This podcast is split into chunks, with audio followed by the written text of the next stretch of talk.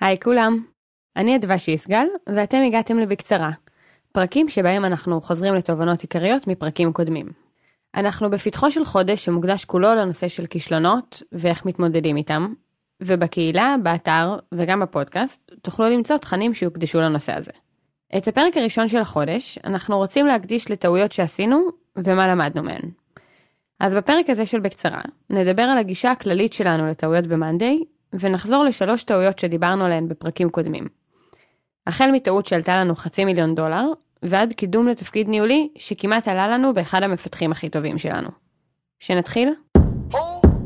Startup for startup for startup.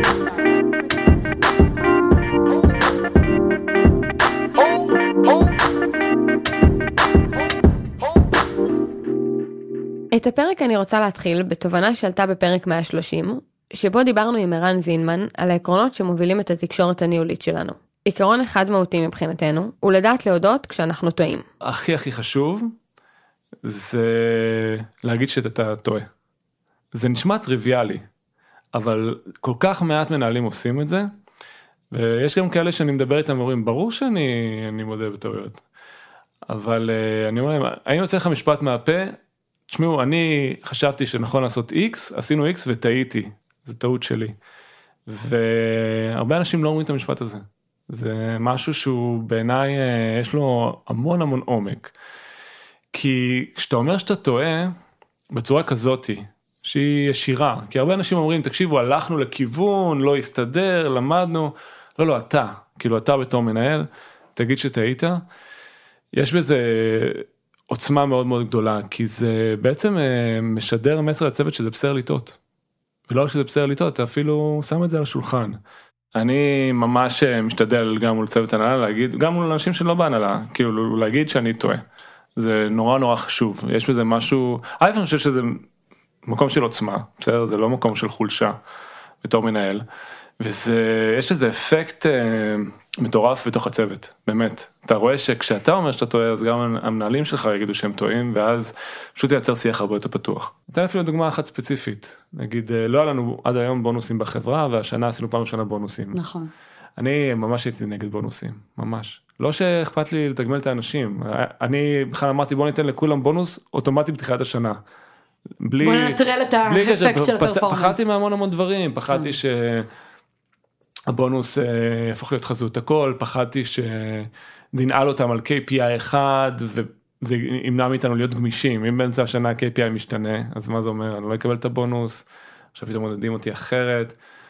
ואמרתי אנשים אצלנו הם לא צריכים בונוס הם לא צריכים אה, מוטיבציה כאילו בוא ניתן להם את זה בתחילת שנה קחו את הבונוס. לא אכפת לי. והייתי ממש נחרץ וזה אני חושב שזה יצר אה, דינמיקה לא טובה בהנהלה כי המון מנהלים היו בעד זה. ולא באמת הקשבתי כאילו הייתי ממש נגד זה. אבל אז אתה אחרי שהבנתי שאני לא מקשיב וניסיתי כן להקשיב אז פתאום מבין את הקשיים שיש להם נגיד בגיוס מול חברות אחרות וכל החברות האחרות כן מביאות בונוס אז המועמדים משווים תפוחים לתפוחים. כאילו אתה אומר הקשבה עוברת דרך אמפתיה.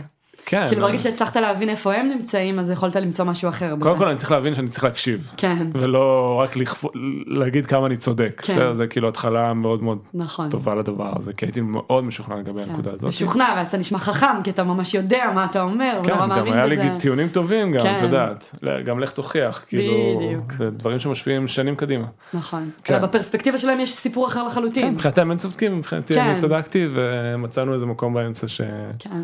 שמקיים את שני הדברים. על הטעות השנייה שנשתף פה היום, דיברנו בפרק 6 עם רותם שי, אז מנהל performance marketing במאנדיי, על איך הגדלנו את תקציב השיווק שלנו מ-30 אלף דולר ל-4.5 מיליון דולר.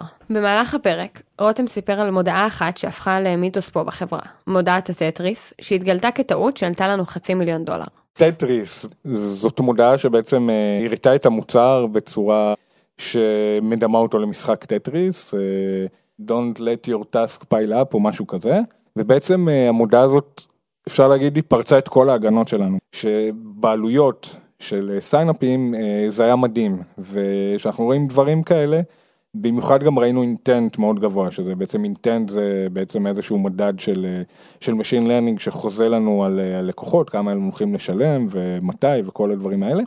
אה, ו- והיא בעצם פרצה את כל ההגנות האלה והיינו בטוחים שהנה אנחנו עכשיו אה, מגיעים כאן, פיצחנו משהו חדש אה, ובאמת התפוצצנו. ו... מה זה אומר?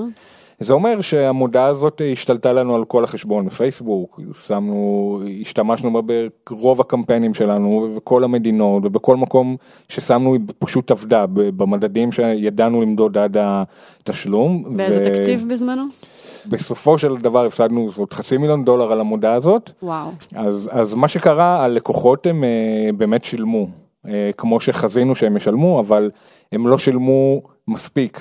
כמו כמו traffic אחר שאנחנו רגילים אליו ובסופו של דבר זה גרם לזה שבאמת אה, לא הרווחנו את מה שחשבנו שנרוויח מהמודעה הזאת ומה שלמדנו משם שיש כמה דברים שחייבים להדגיש במודעה אחד שאנשים ידעו שזה מוצר שזה בעצם software tool או app. ולא אה, טטריס. ולא טטריס שזה יכול להיות משחק שזה יכול להיות blog post שזה יכול להיות מאמר או כל דבר אחר אה, שהמוצר מתאים ל team בשביל בדיוק העניין הזה של השימוש פרסונלי.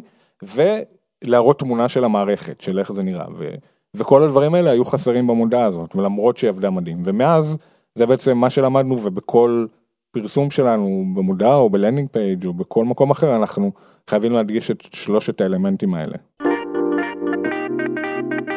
את הטעות השלישית ששיתפנו ממש בפרק הראשון שלנו, שבו דיברנו על A-B testing. בפרק, ערן זינמן ואבירם גבאי, שהיה אז מפתח בצוות ה growth, סיפרו איך הבינו שאנחנו מבצעים טסטים בצורה לא נכונה, ואיך הוספת AA טסט נתנה לנו יכולות שלא היו לנו לפני כן. אני חושב ש-AB טסט זה מתחיל בתור משהו שהוא קונספט שהרבה אנשים מכירים אותו. לכאורה נשמע פשוט, אבל uh, אני יכול להגיד שאנחנו בתור חברה למדנו כל כך הרבה, עשינו כל כך הרבה טעויות לאורך הדרך, שזה פשוט מטורף. Uh, אני יכול לתת כמה דוגמאות. כאילו דבר ראשון אני חושב שהרבה מאוד מהכלים האלה הם כאילו מראים אה, מי ניצח בין שתי הווריאציות ברמה סטטיסטית, זאת אומרת אה, ודאות של 90 אחוז, 95 אחוז, אבל יש גם הרבה מאוד משמעות לסוג המוצר שלך ולכמות הקהל שבעצם נחשפת ל-AB טסט. כי הכלים האלה הסטטיסטיים, גם עם קהל יחסית קטן, יכולים כבר להגיד שאיזשהו קהל ניצח, ואני חושב שאנחנו הבנו את זה כשהתחלנו לעשות טסטים, וראינו פתאום ש... איזשהו טסט נראה מאוד מאוד מבטיח, שיפר ב-30%, 40%, וכולם כבר היו בטוחים של הנה, פגענו, ואז אתה מחכה עוד שבוע, שבועיים, סתם במקרה, ואתה רואה שפתאום התוצאות מתהפכות. ואז אמרנו, רגע, יכלנו כבר לקבל החלטה להכניס את הדבר הזה למוצר, מה קורה פה? כאילו, what the fuck? כאילו, אנחנו עושים את ה-AB טסט לא טוב. ואני זוכר ממש לפני אה, חצי שנה עשינו, התחלנו לעשות AA טסט, כאילו, לקחנו את המוצר, ואת המוצר, אותו דבר, לא עשינו שום שינוי, חילקנו את היוזרים לשתי קבוצות רנדומלית, ורצינו לראות מה הכלי AB test שלנו אומר, אם מישהו מנצח. תאורטית, פרקטית, אין שום סיבה שמשהו ינצח. ואז אנחנו מתחילים, ואנחנו רואים שאחרי שבועיים אה, הכלי מדווח לנו שוורסיה A מנצחת, שיפור של איזה עשרה אחוז, כן. אוקיי, ואז אה, חיכינו לראות בזמן מתי הדברים האלה מתייצבים. מתאזנים. כן, כן, ולמדנו, כאילו למדנו כמה traffic אנחנו צריכים בשביל לקבל אה, אינדיקציה שהיא נכונה. וזה פיל לנו סימון, ואז פתאום התחלתי לחשוב, רגע, עשינו בעבר כל מיני טסטים שהסתמכו על פחות אנשים, אולי דפקנו משהו, אולי קיבלנו החלטות לא נכונות. וזה בעצם, אה, ממש עשינו פה education מאוד רחב בחברה לכמה יוזרים אנחנו צריכים. אז מה גילינו בהקשר הזה, כמה יוזרים אנחנו צריכים? חושב שאתה מכיר את המספרים יותר טוב ממני, כן. אבל 40 אה, אלף בכל וריאנט. לא, זה, זה, כרגע היום זה עומד על 25 אלף בכל וריאנט. 25 אלף אנשים שנרשמים. נכון, בכל וריאנט, אבל עוד משהו, נקודה חשובה ב, לגבי ה-AA טסט, זה גם עזר לנו מאוד להתפקס, כי יש איזשהו טווח שאנחנו לא באמת יכולים להיות ודאים לגבי, ה... לג... לגבי התוצאות שלו, אלא אם כן נחכה המון המון זמן, שזה מה שאנחנו לא יכולים להרשות לעצמנו, ואז בעצם הגדרנו, אם זה טסט שאנחנו חושבים שיעשה שיפור מאוד מאוד קטן, אנחנו אפילו לא, לא נלך לשם. שזה גם משהו שלא היה בהתחלה של הגרוס ומשהו שלמדנו אחר כך, וזה נתן לנו המון המון פוקוס. עד עכשיו בפרק עסקנו בעיקר בטעויות מקצועיות, אבל נרצה לסיים אותו בסיפור קצת יותר אישי. על הטעות האחרונה שנשתף פה דיברנו בפרק 18 עם ערן זילמן וטל הרמתי, אחד המפתחים הראשונים בחברה, כשעסקנו במסלול התפתחות מקצועי כ-individual contributor. טל וערן שיתפו איך טעות בקידום לתפקיד ניהולי כמעט הובילה לעזיבה של טל, ואיך הוויתור של טל על תפקיד לכאורה נחשק, הוביל אותו לתפקיד הרבה יותר נכון עבורו. אני ממש זוכר את עצמי אומר, מה עשיתי? לקחתי את הבן אדם ש... עשה הכי הרבה אימפקט בחברה, שכל יום שהוא בא לעבודה, התרומה שלו הייתה סופר משמעותית, והפך אותו למישהו שאין לו תרומה בחברה. יופי, חנקת אותו. כל הכבוד ערן, מהלך ממש ממש טוב. אה, פעלתי עם אינטואיציה של בוא ניקח את המפתח שהיה הכי טוב באותה תקופה, נהפוך אותו להיות מנהל. יום אחד בא אליי טל, אז זהו, זה באמת... אה, כמה זמן רגע היום הזה הגיע אחרי שהתחלת לנהל בפועל? אני חושב שזה קרה בערך, ש... בערך שנה אחרי שהתחלתי לעשות את התפקיד הזה.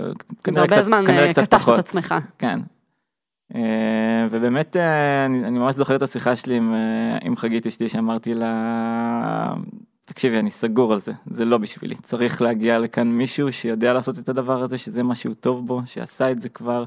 שזאת הדרך הכי טובה שלו לעשות את הדברים ושאני אוביל יחד איתו את החברה בדברים שבה את הפיתוח מה, מה, בדרכים שאני יודע לעשות את זה. פשוט אמרתי את זה כמו שזה שאני לא מרגיש שאני היום ממצה את עצמי שאני לא מרגיש היום שאני במקום הנכון בתוך החברה ושאני חושב שצריך להתחיל לגייס אה, אה, בן אדם שיבוא לנהל את ה-R&D. אני זוכר את השיחה הזאת, כאילו היא קרתה אתמול, כי זוכר שהסתגלנו ממ"ד, וטל בא ואומר, תקשיבו חבר'ה, אני לא, לא רוצה יותר. ואני כזה יושב מולו, ואני לא יודע מה אני מרגיש. כאילו מצד אחד, אני אומר, וואו, כאילו איזה כוחות נפשיים צריך לבוא בן אדם ולהגיד שהוא לא רוצה תפקיד, שבעיני כולם, ה-perceived הוא כאילו שהוא מוותר על משהו. אבל מצד שני אמרתי, וואו, הוא כאילו כל כך מחובר לעצמו, כי הוא מבין מה הוא רוצה ומה הוא לא רוצה. ואז היה לי כזאת הרגשת הקלה של הנה עשיתי לו עשית, עשינו מהלך שהוא לא טוב. אבל אפשר לעשות את זה undo. אפשר לתקן. כן וזה אפילו בא מיוזמתו אז אני לא מרגיש כאילו לקחתי לו משהו. אני חושב שהשיחה הזאת הייתה ממש פיבוטלית בתפיסה שלנו בחברה. אני חושב שכל כך הרבה אסימונים נפלו אה, בעקבות הדבר הזה. אה, אה, יש פה הרבה אנשים כאלה שה impact שהם מייצרים בחברה הוא משמעותי כמו מנהלים. הרבה פעמים אנשים חושבים אני אתקדם להיות מנהל אני אקבל שכר יותר גבוה, ייתנו לי יותר אופציות, אני, יהיה לי upside יותר משמעותי. אצלנו זה לא קשור, כאילו ה upside שלך הוא מושפע מה impact שאתה מייצר ואנחנו אנחנו נשווה את התנאים כאילו מהבחינה הזאת. אבל אני חושב שיותר חשוב מהדברים החומריים, ההבנה, ש- קרא לזה פורום מנהלים ואני קורא לזה פורום impact. זה ברור כי האנשים האלה דוחפים את החברה כמו ששאר המנהלים דוחפים את החברה. ואני אה, משקיע זמן ומדבר עם טל כי זה חשוב לי כי אני יודע שהוא ידחוף את החברה קדימה וכל דבר כזה מייצר לנו המון המון value. כי אני חושב שהרבה מפתחים וגם יצא לי לדבר עם הרבה מפתחים מהמקום הזה שאומרים תקשיב אני כבר נמצא בחברה כך וכך זמן ואני רוצה להתקדם ותמיד האינטואיציה אומרת אני אתקדם אני אהיה ראש צוות ואני מסתכל על בן אדם ואני אומר וואו הוא מתכנת על הוא תותח אני רואה ממה הוא נהנה אני רואה מה עושה לו טוב אני לא בטוח שהניהול זה הדבר הנכון בשבילו ופתאום גם נוצרה לנו שפה. כאילו אני אומר לו תקשיב אתה יכול לייצר ככה וככה אימפקט כאילו בתור IC בוא נראה איך אתה דוחף את החברה קדימה ופתאום נוצרו לנו שני פאפים של התקדמות בחברה. אז זה היה בקצרה, ולינקים לכל הפרקים שמהם שיתפנו פה היום אפשר יהיה למצוא בתיאור הפרק. אם אתם רוצים לשתף אותנו גם בטעויות שלכם או לשאול שאלות, אפשר לעשות את זה בקהילה שלנו או באתר. ואם אתם רוצים לדעת כל פעם שיוצא פרק חדש, אפשר לעקוב אחרינו בכל אחת מהאפליקציות או ללחוץ על כפתור הפעמון בספוטיפיי. תודה שהאזנתם. Start up for start up for start up. For start up.